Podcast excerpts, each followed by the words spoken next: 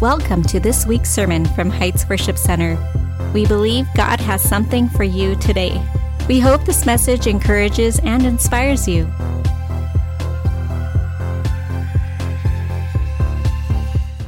So, I've been talking about peace for the last couple of weeks, and today we're going to talk about the path of peace. And we're going to continue in the Christmas story. And um, before we do, I just want to recap because we're building on all that we've been talking about. And so a couple of weeks ago, we were talking about Isaiah 41:10. And the reason fear. Hello. Oh, it's there. Okay. The reason why we don't need to give in to fear or anxiety is why? Because God is with me. He is my God. He strengthens me. He helps me and he upholds me, right? He is with us. He's got us. And the other thing we learned is that whatever dictates your thoughts will determine your emotions. So whatever you're thinking about will determine your emotions. So it's really important that when something happens that causes fear or worry, stress, anxiety, that while that's not wrong, that's our initial reaction, that's normal, it's not sinful, it's okay. In that moment, though, we have to make a choice to take our thoughts captive and direct them into the right place. And when we learn to do that, then our emotions will follow.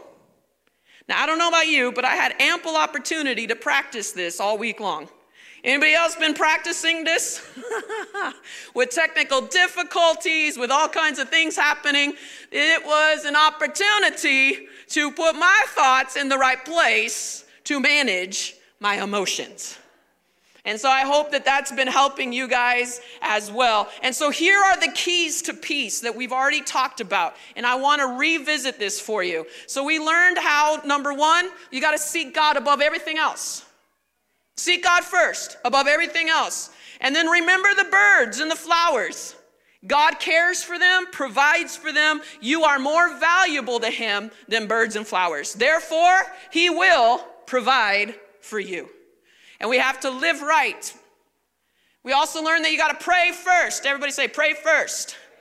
So you got to seek God first and pray first. They kind of go hand in hand.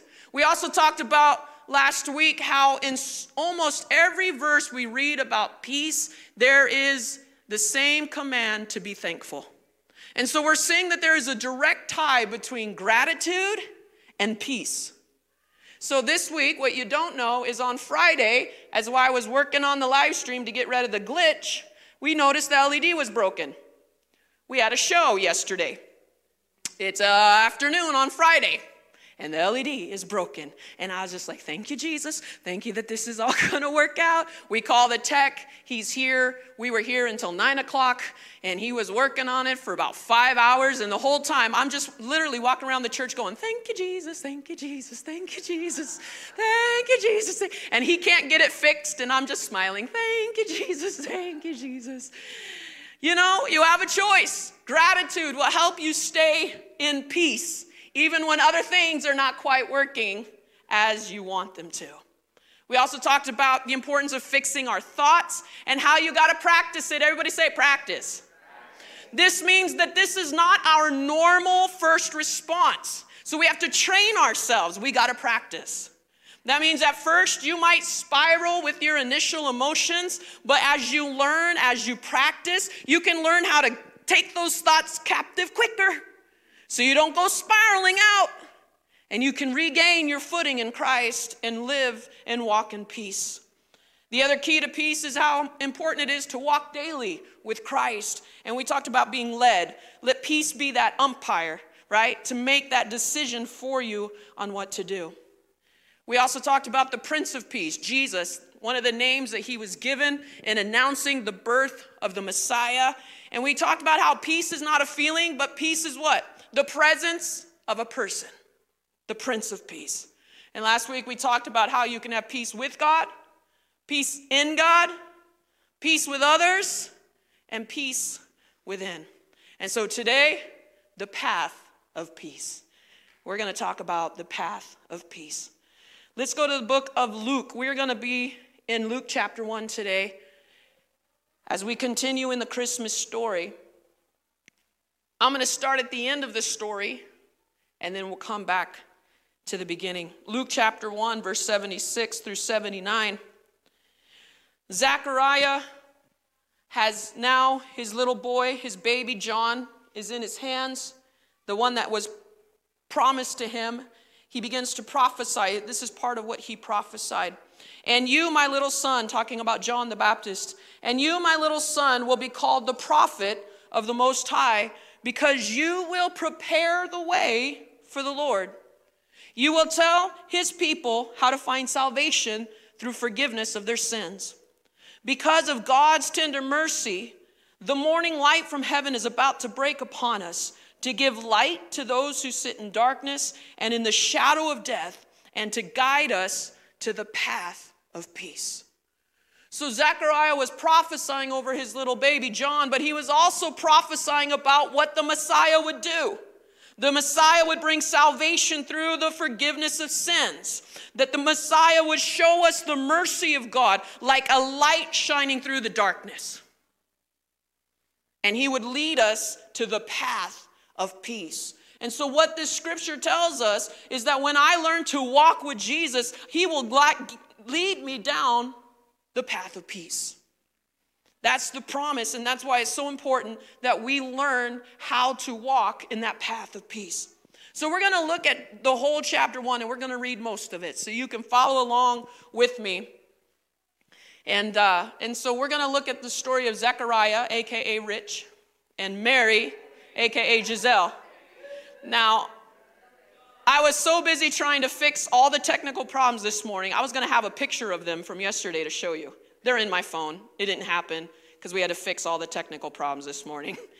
But if you were here yesterday, you'll know Rich was Zechariah. He was awesome. Giselle was Mary. She did a great job. By the way, I'm just so proud of you guys for what you did for the Christmas show.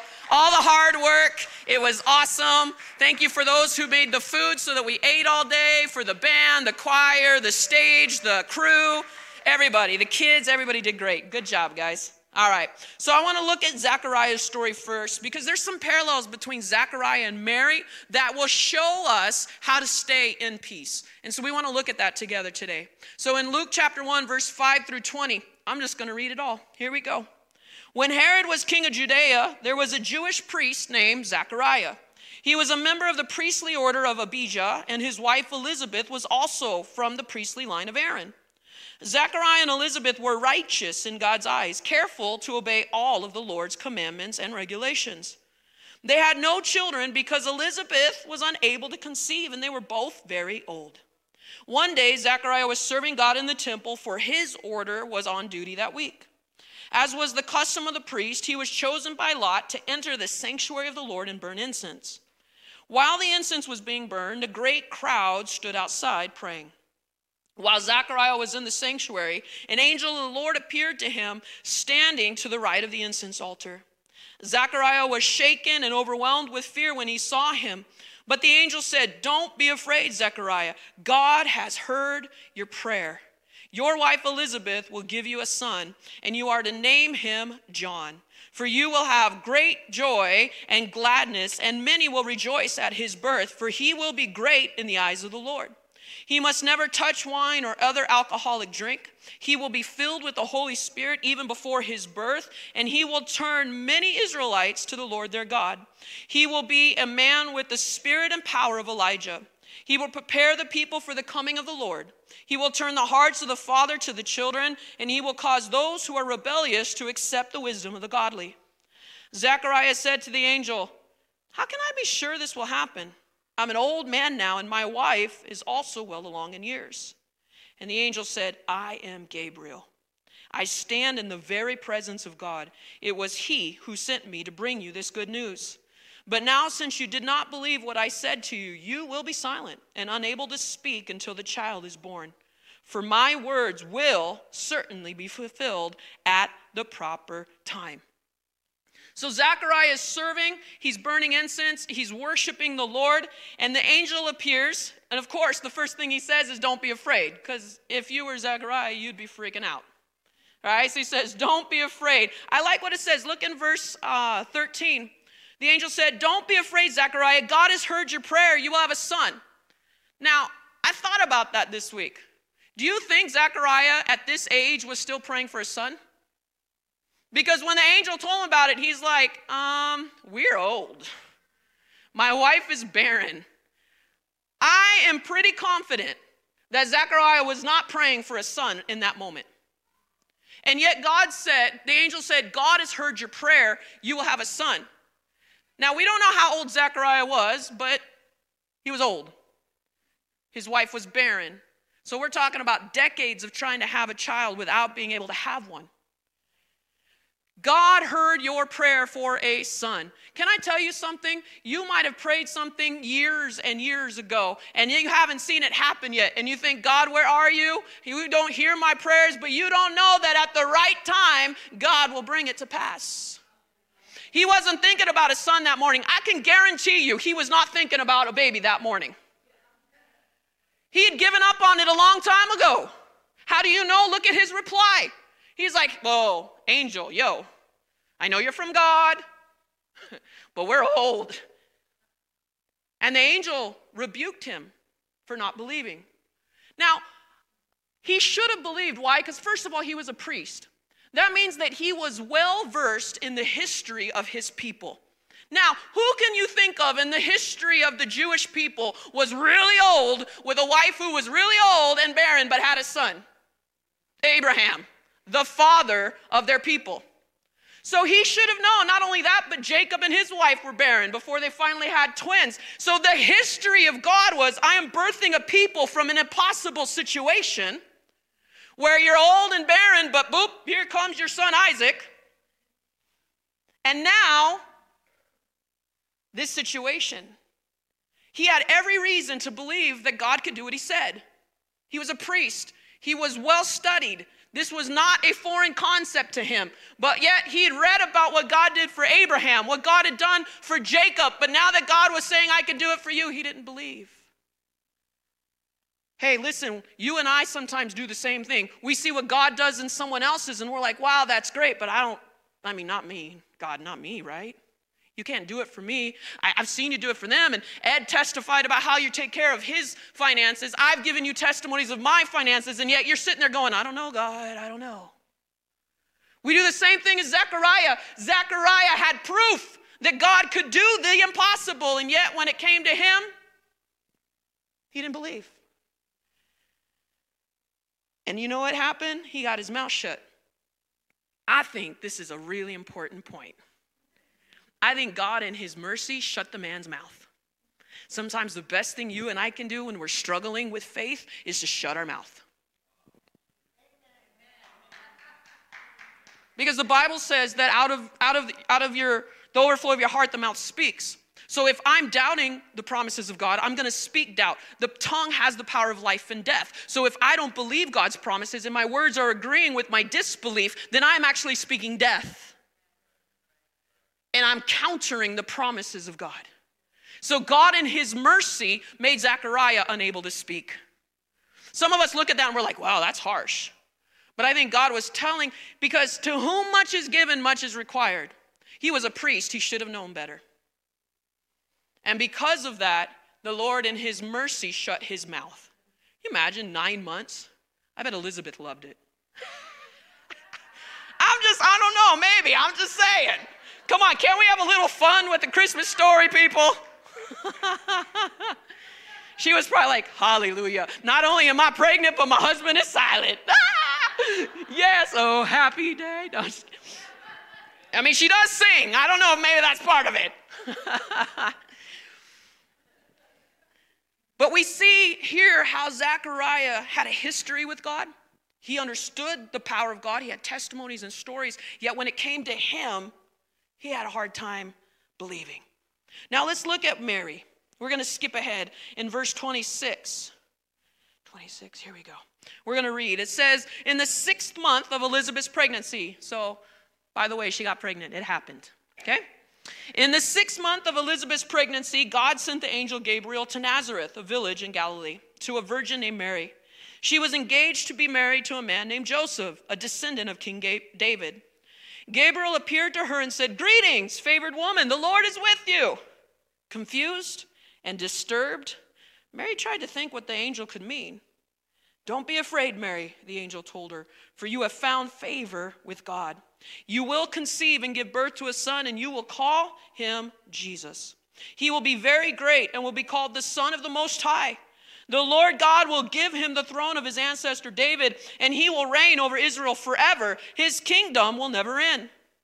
Mary asked the angel, But how can this happen? I am a virgin. The angel replied, The Holy Spirit will come upon you, and the power of the Most High will overshadow you. So the baby to be born will be holy, and he will be called the Son of God. What's more, your relative Elizabeth has become pregnant in her old age. People used to say she was barren, but she has conceived a son and is now in her sixth month. For the word of God will never fail. Mary responded, verse 38 I am the Lord's servant. May everything you have said about me come true. And the angel left her. Okay, I want us to com- compare and contrast what happened with Zachariah and what happened with Mary. So, Zachariah is surprised by angel Gabriel's visit, so is Mary. Mary's confused and disturbed by what he said to her. Zachariah was also confused and disturbed. There's some similarities here, right? They both ask a question. Zachariah said, Well, how can this be? I'm old, my wife's old, she's barren. Mary asked a question, How can this be? Because I'm a virgin. Do you notice the only difference is how the angel responded? The angel rebukes Zachariah, and the angel encourages Mary and tells her, It's going to happen. And not only that, but we're going to give you a sign to show that God is true to his word. Your, your cousin Elizabeth is, is pregnant. So not only does she get encouragement, but confirmation. And I asked myself this question why does Zechariah get a scolding and a mouth silencing? And Mary gets encouragement and confirmation. I don't know if you've ever noticed that in this story. And I asked the Holy Spirit, like, what's the difference? I mean, yeah, Zechariah is a priest, and so he should know, but Mary also knows about the story. She asked a question What is the deal? They're both being told that something humanly impossible is about to happen, but they got different results. And I want to show you why. Look again at Luke 120. What is Zechariah? This is what the angel said to him. Verse 20. But now, since you did not believe what I said, you will be silent and unable to speak. So, Zechariah did not believe. Now look at Luke chapter 1, verse 45. Mary goes to visit Elizabeth. Mary walks in. Elizabeth, immediately, the baby within her womb jumps. She's filled with the Holy Spirit. I'm just going to read verse 42. Elizabeth gave a great, a glad cry and exclaimed to Mary, God has blessed you above all women, and your child is blessed. Why am I so honored that the mother of my Lord should visit me? When I heard your greeting, the baby in my womb jumped for joy. Now look at verse 45. You are blessed because you believed that the Lord would do what he said. So, what was the difference between Zachariah and Mary? Belief.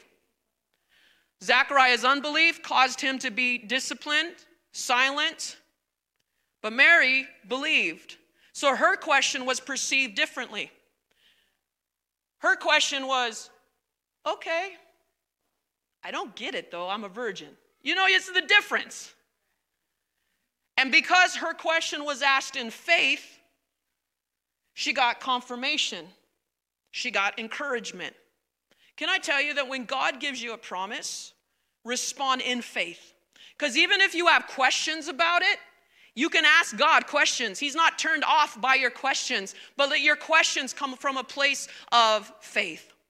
Let your questions come up from a place of inquisitiveness, of curiosity. God, I'm not saying you can't do it. I believe you can do whatever you want, but I don't understand how.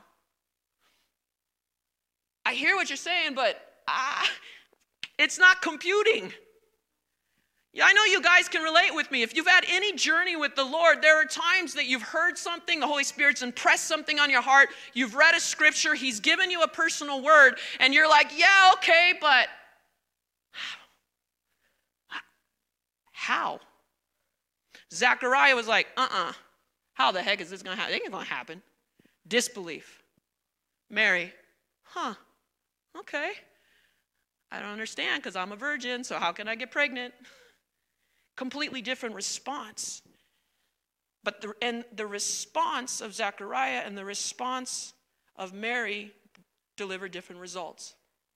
He was silent, unable to speak. She was encouraged and given a sign go see your cousin Elizabeth. And I mean, I love how good God is. When she goes to visit her cousin Elizabeth, the first thing Elizabeth said is like, "Oh, you're pregnant with the Messiah." Mary's probably like, "Who told?" you know, I mean, she gets immediate confirmation. You're not crazy. You're feeling something inside, and you know you didn't sleep with anybody. And you're like, okay, God, I believe. And now her cousin is the first thing she says. She doesn't even get to say hi yet. She's like, whoa! Mary, you're carrying the Messiah. You're pregnant. Put yourself in Mary's shoes. How do you know? You're blessed because you believed that the Lord would do what he said. Church, listen, this is key to the path of peace. The choice to believe will determine whether you walk in peace or you walk in chaos. Whether you walk in, in brightness or in darkness, he had his mouth shut. It was the mercy of God, so he couldn't continue to speak words of death and unbelief that could have limited the promise of God.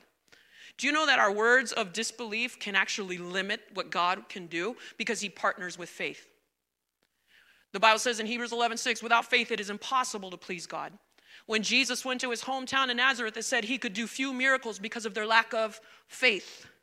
So, our faith is an important ingredient in our journey with God. So, when God gives you a promise, even if it doesn't make sense, you need to partner it with faith.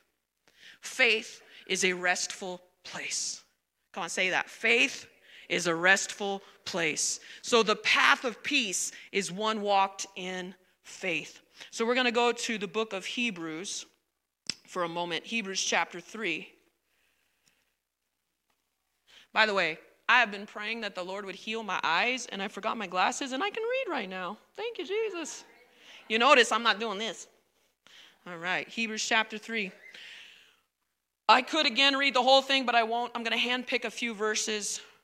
You can read all of Hebrews 3 and 4 for yourself in your own time. But Hebrews chapter 3, I'm going to read verses 12 through 15. Be careful then. Everybody say, be careful. Be careful then, dear brothers and sisters. Make sure that your own hearts are not evil and unbelieving, turning away, turning you away from the living God. I want to pause there. If our hearts are unbelieving, it will turn us away from God. That is the danger of disbelief. If I linger in doubt and disbelief, it will turn me away from God and it will turn me to getting a second or third job. It will turn me to getting into an addiction. It will turn me to pursuing other things to do what only God could do for me. Eh, well, it's just a little doubt. No doubt. No doubt. As Christians, we need to pray doubt out. We need to take a stance of faith, whether it makes sense or not. Verse 12, look at it again. Be very careful be very careful. Why? Because if your heart is evil, if you have unbelief in your heart, it will turn you away from the living God. Verse 13, you must warn each other every day. Consider this a warning. You must warn each other every day while it is still today, so that none of you will be deceived by sin and hardened against God. The danger of remaining in sin is sin will harden your heart. Little by little, when you ignore the Holy Spirit, when you persist in rebellion, when you don't want to give something up that the Holy Spirit's been talking to you about, you know what happens? Your heart gets a little hard. And then the next time the Holy Spirit comes to you, your heart gets a little harder. And the more you persist in sin and in unbelief, your heart gets harder and your heart gets harder until one day you're not even responsive to the Holy Spirit anymore. If you're in a place where you think, like, I, I can't feel God, I can't hear God, I can't see God, then my question would be to you, where are you in your walk with God? Is there sin in your life that you need to confess and you need to get right? Are you believing in God? Because if you're not, the danger is unbelief will lead me away from God, sin will harden my heart against God. None of those lead to peace. Peace with God is making sure that I am right with God, not stubbornly staying in sin. Amen. Good word, Dawn. Yes. That's good. I know it's not fun, but it's good. It's truth, and we need to hear it because I want to keep a sensitive heart before God. I want to, I want to be sensitive to hear what, when the Holy Spirit is saying, Oh, not that way, Dawn, go this way. As soon as I get out of peace, I want the Holy Spirit to be like, Hey, you don't have to live there, you can live here. And I'm telling you guys, I had so much time to practice this this week. You have to practice it. You have to be sensitive to the Holy Spirit. When you start to watch a show and the Holy Spirit's like, not this one, you need to turn it off. One time I ignored it and then I regretted it. Now I don't care if I'm a minute into it, it doesn't even seem like it's bad, and the Holy Spirit says, not this one, I say, done, off. Because nothing matters more to me than my sensitivity to the Holy Spirit. Not my entertainment, not my hobbies, nothing. And we need to get to that place as Christians. I'm, telling you, part of the entertainment, the entertainment is fine, it's not sinful, but the devil will use entertainment to distract you from the kingdom. And the devil will use entertainment to dull your heart, to make you insensitive. And it's so very important that you and I make sure that nothing is more important than God. Even if you have to tell yourself that. As much as I like football, football is not more important than God. Even when we had church during the Super Bowl. And back then they didn't have DVRs. I said, Jesus, you're more important. It hurts. This is worship. But nothing can be more important than God. Let's keep reading. Verse 14. For if we are faithful to the end, everybody read the next two words trusting God. So, how do we stay faithful? Trusting God. Okay? If we are faithful to the end, trusting God just as firmly as when we first believe, we will share in all that belongs to Christ. Christ is the Prince of Peace. He is divine wisdom, mighty God, wonderful counselor, everlasting Father. He is everything and so much more to us. And the way we are able to share in what Christ has given to us is we must continue to trust and obey. Verse 15, remember what it says. Today, when you hear his voice, don't harden your hearts as Israel did when they rebelled. This is what Zechariah did. He heard the voice of God through the angel uh, Gabriel, and when angel said, "This is what God is saying to you," he heard your prayer from like 35 years ago, and he's here to answer it. And then Zechariah's like, "I don't believe it." Because I believe that year after year, when he would ask God for a son, time and time again, and he was never given a child, part of his heart got hard, part of his heart got hard, part of his heart got hard. Part of, it says he was righteous, it says that he obeyed all the commands, but there was something in him that when God finally spoke, he couldn't believe. We got to be so careful that we don't let our hearts become hardened by unbelief and sin, because then when God does speak, we can't believe. Okay, we're going to keep reading. Verse 19.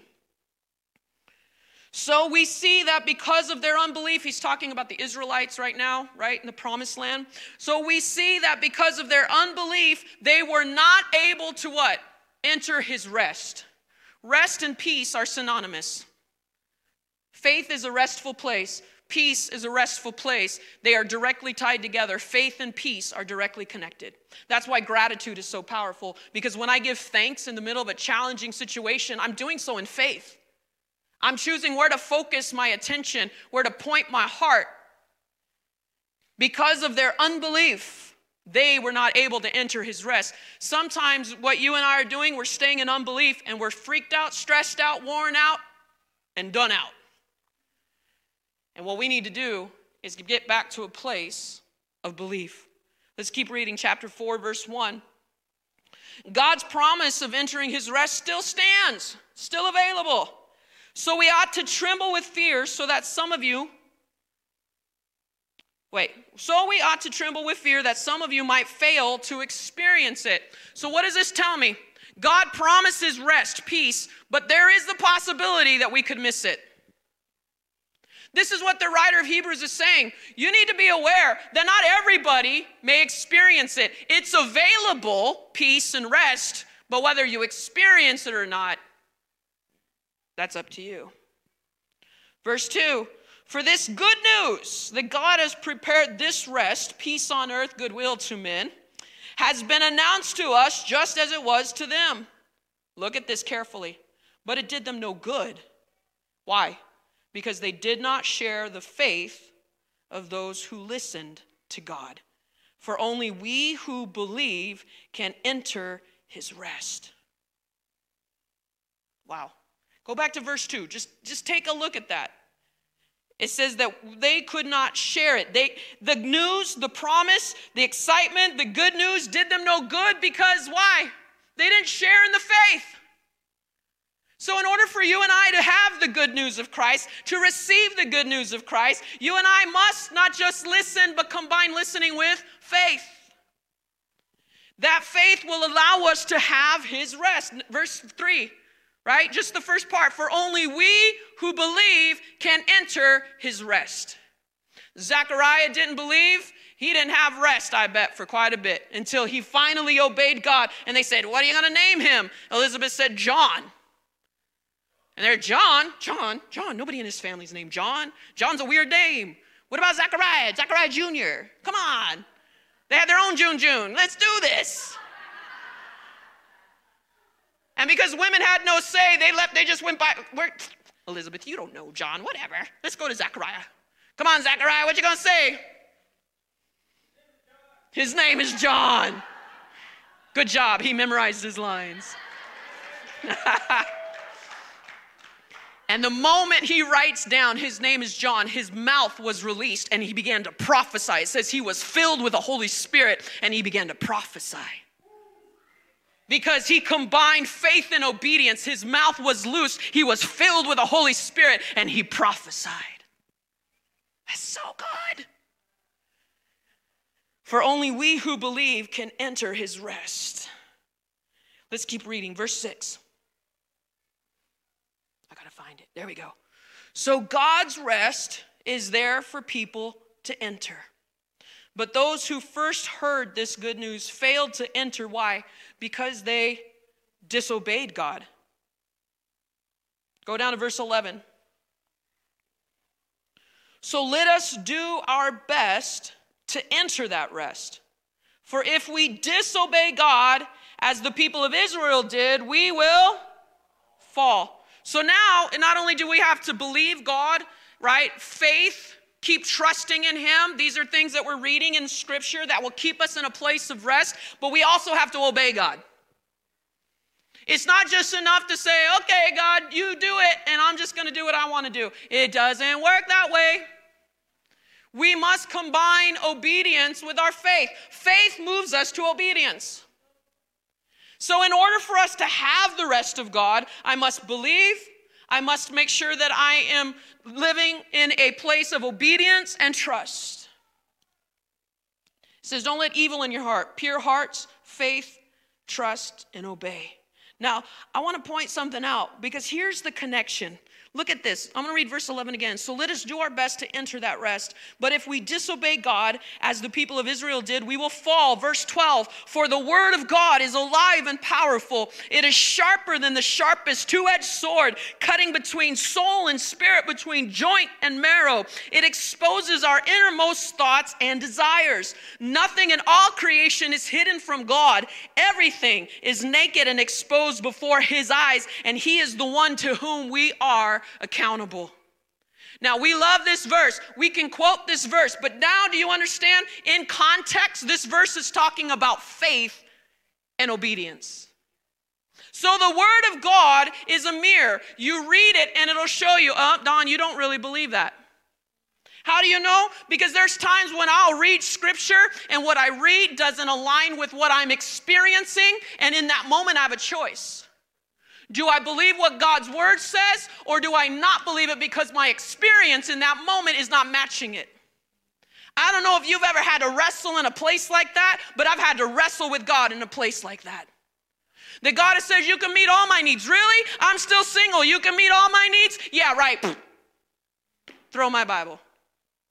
Really, God? Really? That's how you feel?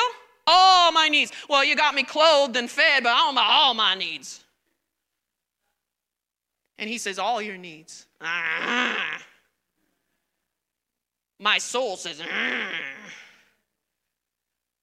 And in that moment, you have a place, an opportunity to say, God, even though this is not my experience in the moment, your word is always true. My experience is not. Therefore, I will trust your word and not my experience. Do not ever limit God to your experience. Do not ever confine his word to what you think and understand and feel and you're going through. Because his word is true, even if your life is not matching up to what you think it means. And sometimes it's not that, it's just that you have an idea of what you think it should be, but God's ways are always better.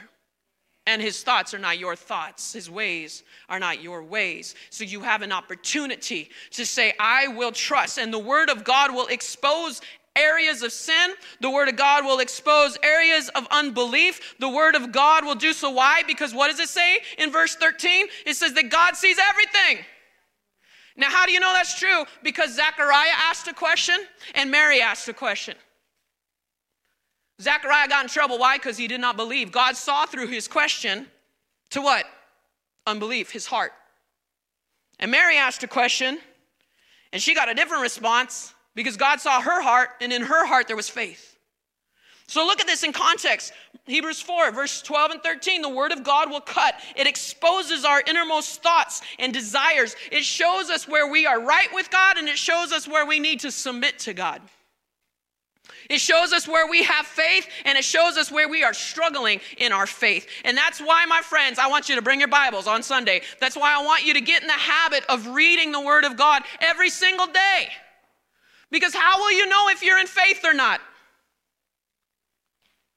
How will you know what God wants to speak to you or not? A once a week Sunday sermon ain't gonna cut it. I mean, I'm good, but I ain't that good. Because you're gonna leave here and forget most of what I say anyway. But when you walk with God, when you read the word on a regular basis, man, there are times, guys, where something will come up out of me and I was like, where'd that come from? I'll quote scripture and I'll be like, where did that come from? Because I've spent time in the Word, it's there. And when you need it, it comes out. But you got to read it. I was struck this week when I was studying about this concept of faith and belief being a restful place and how we're invited to enter the rest of God through faith. And then I read the Word of God is alive and active. Nothing is hidden from, verse 13, nothing is hidden from God. Everything is naked and exposed. We are accountable to Him. That means God can show us what's really inside our heart. And that's why it's really important that we don't place our faith in what we can see, in what we're feeling, in what our circumstance looks like. We must keep our faith on God and on His Word. Amen. Let's keep reading. Verse 14. So then, since we have a great high priest who has entered into heaven, Jesus, the Son of God, let us hold firmly to what we believe. Here's the next thing to walking in peace you got to hold firmly to what you believe. That means there's going to be opportunities that your faith will be tested. There will be opportunities where what you believe will be challenged, and you have to have a you have to make the choice to hold tight to it. You got to hold tight to the promise of God. Verse 15 This high priest I love this. This high priest of ours, what? He understands our weaknesses. For he faced all of the same testings that we do, yet he did not sin. Verse 16. So let us come boldly to the throne of our gracious God, and there we will receive his mercy, and we will find grace to help us when we need it the most. So, when you and I are trying to live in a place of rest before God, if we're struggling with faith, if we're struggling with sin, if we are not walking in obedience, you know where you run to? The throne of grace. The throne of God. He says you can come boldly, not because you deserve it, but because Jesus opened the way. So when I struggle, I run to God. When I'm working on trying to position my heart in a place of faith, I got to go to God. When my circumstance doesn't match his promise, I go to the Word of God. I go to the presence of God. I go before his throne. And there it says, we will find mercy and grace to help us when we need it most. So I'm going to summarize what Hebrews 3 and 4 tell us. In order for us to walk in faith, to be at rest, which equals peace, number one, you have to have a pure heart. You have to have a pure heart, no evil lurking within your heart. Number two, you got to believe. You have to believe the word of God. No matter how you feel, no matter what's happening, you have to believe. Number three, you got to remain faithful. Number four, you got to keep. I know it's up there. Number five, you got to. Number six, you got to read. Number seven, you got to. This side is awesome. You need to be louder. You got to what? Come on. If you will do these things, you will stay in the path of peace. You will walk the path of peace if you will do these things again. Let's go back to Luke 1, and we're going to end here. Luke chapter 1, verse 57. When it was time for Elizabeth's baby to be born, she gave birth to a son. And when her neighbors and relatives heard that the Lord had been merciful to her, everyone rejoiced with her. When the baby was eight days old, they all came for the circumcision ceremony. They wanted to name him Zechariah after his father, but Elizabeth said, No, his name is John. What? There's no one in your family by that name. So they used gestures to ask the baby's father what he wanted to name him. He motioned for writing tablet. To everyone's surprise, he wrote, His name is John. Instantly, instantly, Zechariah could speak again. And what was his initial response? He began praising God. Can I tell you, Zechariah learned something in nine months? Zechariah had nine months of his own thoughts. Zechariah couldn't talk. He had nine months to meditate on his encounter with the angel. He had nine months to meditate upon the rebuke of God and his faith. He had nine months to think about what was going to happen. You know what I like about this story, by the way, this other point about this story, is how patient God is. Nine months. God was so patient. I don't know about you, but God's really patient with you. If you don't know it, believe me. God is more patient with you than you think He is. Mm-hmm. I know that about me. Sometimes I'm like, Lord, you're so patient with me. I'd have been like, Dawn. He's really incredibly kind and patient with all of us. I'm so grateful that He is, that He's willing to work with us even when we struggle with faith, even when we struggle with questions, even when we wrestle with the difference between what we read in the Word and what we are experiencing in our life. If we will continue to go to Him, I tell you, He is so patient and kind and loving and good. He can bring us to this place where all of a sudden we partner in obedience to His Word and our mouths are open. And the first thing Zechariah does is he praises God. So amazing to me. So amazing. And then verse 67, it says, Then his father Zechariah was filled with the Holy Spirit and began to prophesy. He went from being mute to praising and prophesying. Can I tell you something, church? That should be our response. Praise and prophesy. Well, I don't know. I don't have the, the gift of prophecy. I'm not talking about the corporate gift of prophecy, but I'm talking about where you partner your faith with what God says. That's prophecy.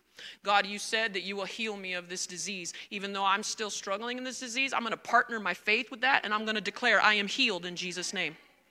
That's how you prophesy.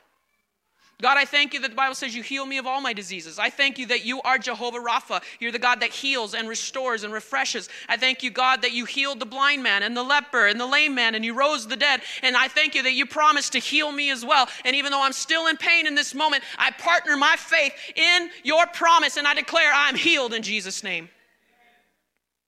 You have to partner your faith and you prophesy what God speaks to you. I have a prodigal that I'm praying for, and I partner my faith every single time it looks impossible. I just thank them again. Lord, I thank you because you promised the prodigals will come home, and I prophesy in the name of Jesus, she's coming home.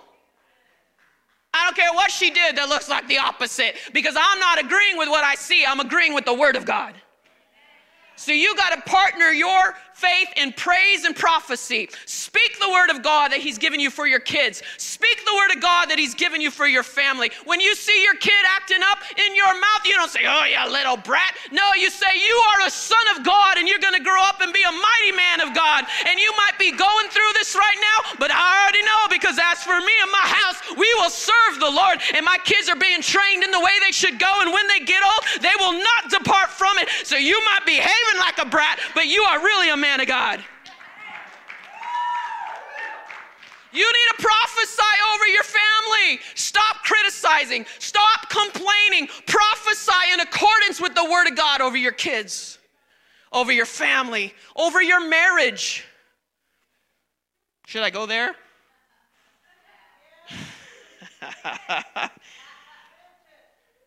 Why don't you prophesy life over your marriage? Instead of complaining about what they will and will not do. Prophesy life, speak life, prophesy. Zechariah had to be quiet for nine months. Some of you might benefit from that. So here's what I'm gonna say if you can't speak in faith, shut your mouth.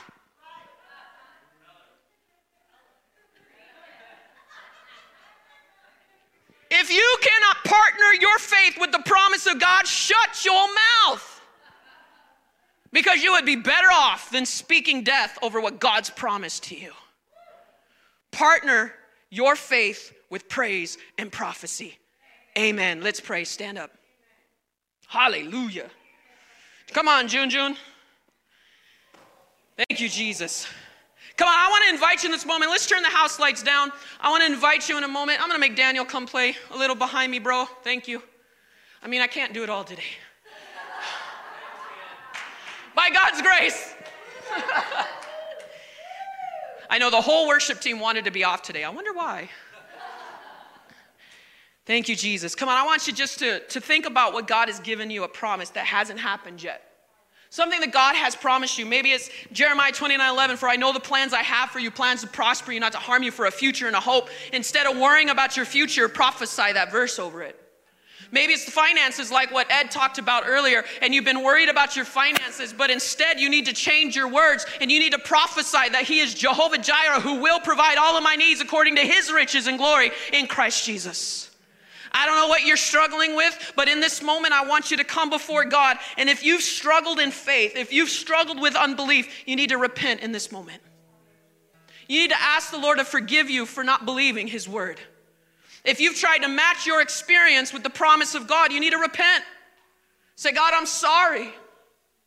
If you haven't been in a path of peace because you have been in persistent disobedience in sin before the Lord, you need to repent. Because you'll never walk a path of peace unless you have a clean heart, unless you have belief and you trust and you obey. You have to do that. Come on, in this moment, I want you to become very serious before the Lord. If you've spoken words that are opposite of his promise, ask for forgiveness. In fact, I want you to break those words and cancel them. If you say, God, I don't believe that you can do it, you need to say, God, in this moment, I repent for speaking that you cannot do what you said, and I break that word curse off of that promise, and I take it to the cross and I nail it there in Jesus' name. Because, guys, words carry life and death. So, some of you have spoken some words about your kids, your spouse, your future, your finances. And you need to come before God and repent and ask Him to break those word curses that you have spoken out because you're agreeing with the devil, you're not agreeing with God. And you break it off in Jesus' name. I repent for speaking this. I take it and I renounce it and I nail it to the cross. If that's you, you need to do that in this moment.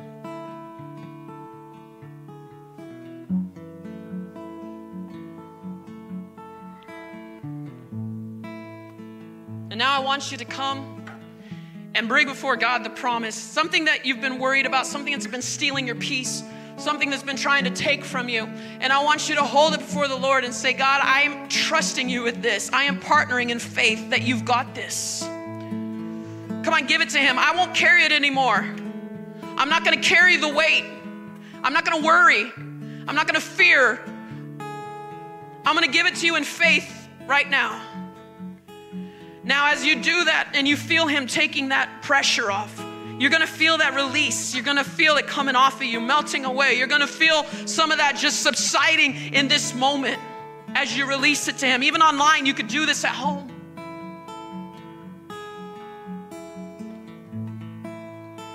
Last but not least, I want you to partner your faith with praise and prophecy. So, in this moment, I want you to begin praising God for this situation you still haven't seen accomplished yet, that thing that's been stealing your peace, but we gave it to God. So now we're going to begin to praise Him. Whatever it is, God, I thank you that you are provider. I thank you that you're healer. I thank you that you are deliverer. I thank you that you are Prince of Peace. I thank you that you are all that you say you are, and I can have all that belongs to you. God, I thank you for who you are. I praise you. You're God. You're good. You've got me. Come on, I need to hear your voices because I can't do it for you. You got to do it yourself. We use our mouth to complain, let's use our mouth to praise.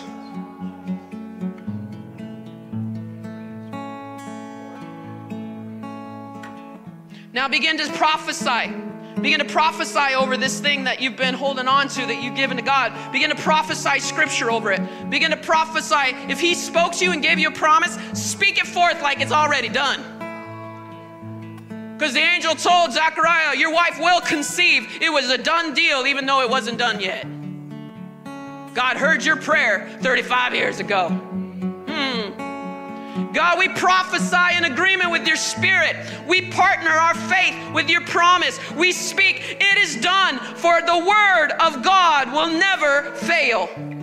I prophesy that the word of God will never fail. I prophesy that every single promise of the Lord will come to pass in Jesus' name. I prophesy that prodigals will come home. I prophesy that my finances will be cared for. I prophesy life over marriages. I prophesy life and destiny over our kids, that they are being trained in the way they should go. And when they grow up, they will not depart from it, but they will become big columns and stewards of faith in this house in Jesus' name. Thanks for listening to our podcast. Like us on Facebook, follow us on Instagram, and subscribe to our YouTube channel. Visit us in person or online at hwcim.org.